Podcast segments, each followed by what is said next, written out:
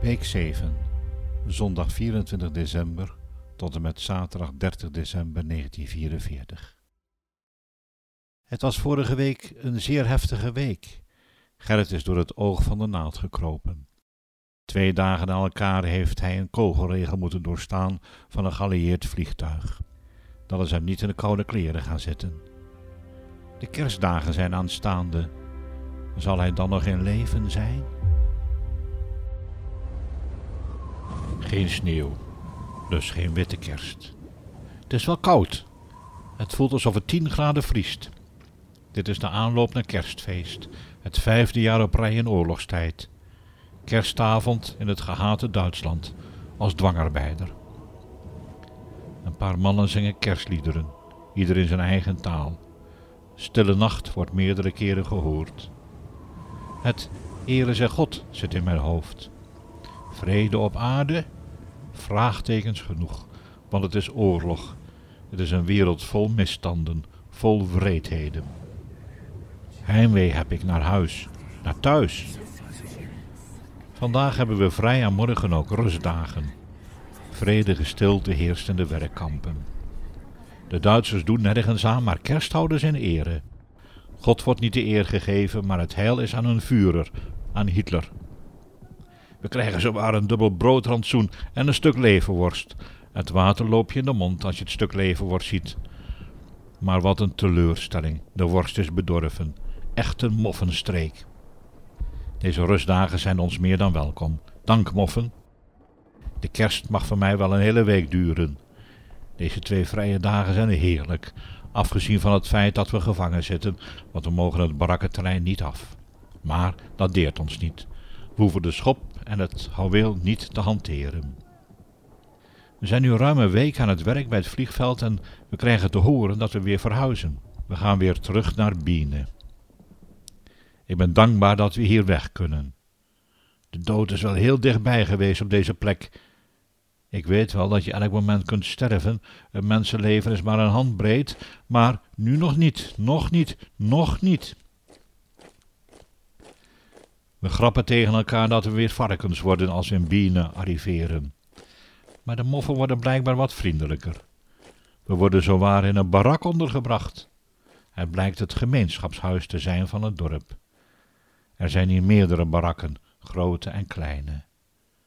Verplaatsen heeft altijd als voordeel dat we even kunnen rusten. Even geen werk, even geen gevaar om beschoten te worden. Houthakker word ik. Ik begon als graver, toen werd ik bommenruimer en nu word ik houthakker. Ik word ingedeeld bij een houthakkersploeg. Bomen moeten worden gekapt in het nabijgelegen bos. Kennelijk hebben de Duitsers gebrek aan hout. Voor bunkerbouw, hoor ik, hebben ze voortdurend hout nodig.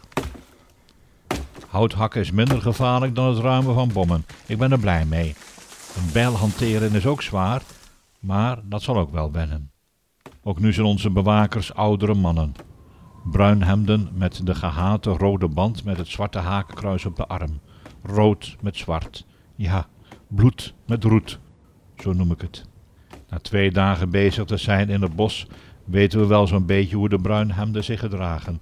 Ze letten gewoon niet op hoe we ons werk verrichten.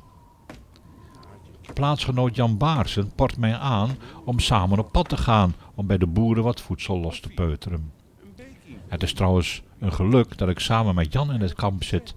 Samen met hem heb ik op de technische school in Den Helder gezeten. Hij is ook timmerman. Ik voel er niets voor om erop uit te gaan voor eten. Veel te gevaarlijk. Jan blijft echter aandringen omdat hij gezien heeft dat de bewakers nauwelijks opletten. Morgen, beloof ik. Ik wil er eerst goed over nadenken.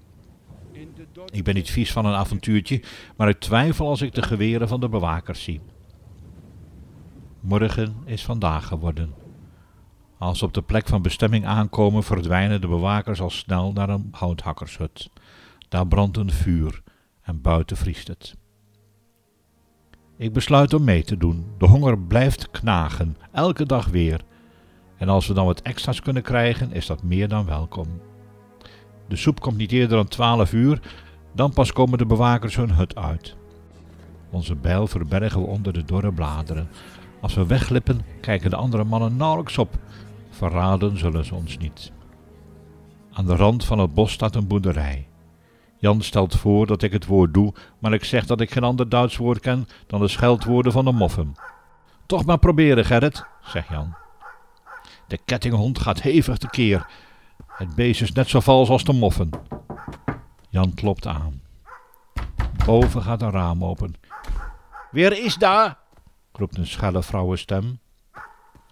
We zien het hoofd van de boerin uit het raam hangen. Ik zet mijn beste smeekstem op en zeg: Brood, hebben ze brood? Het antwoord is teleurstellend.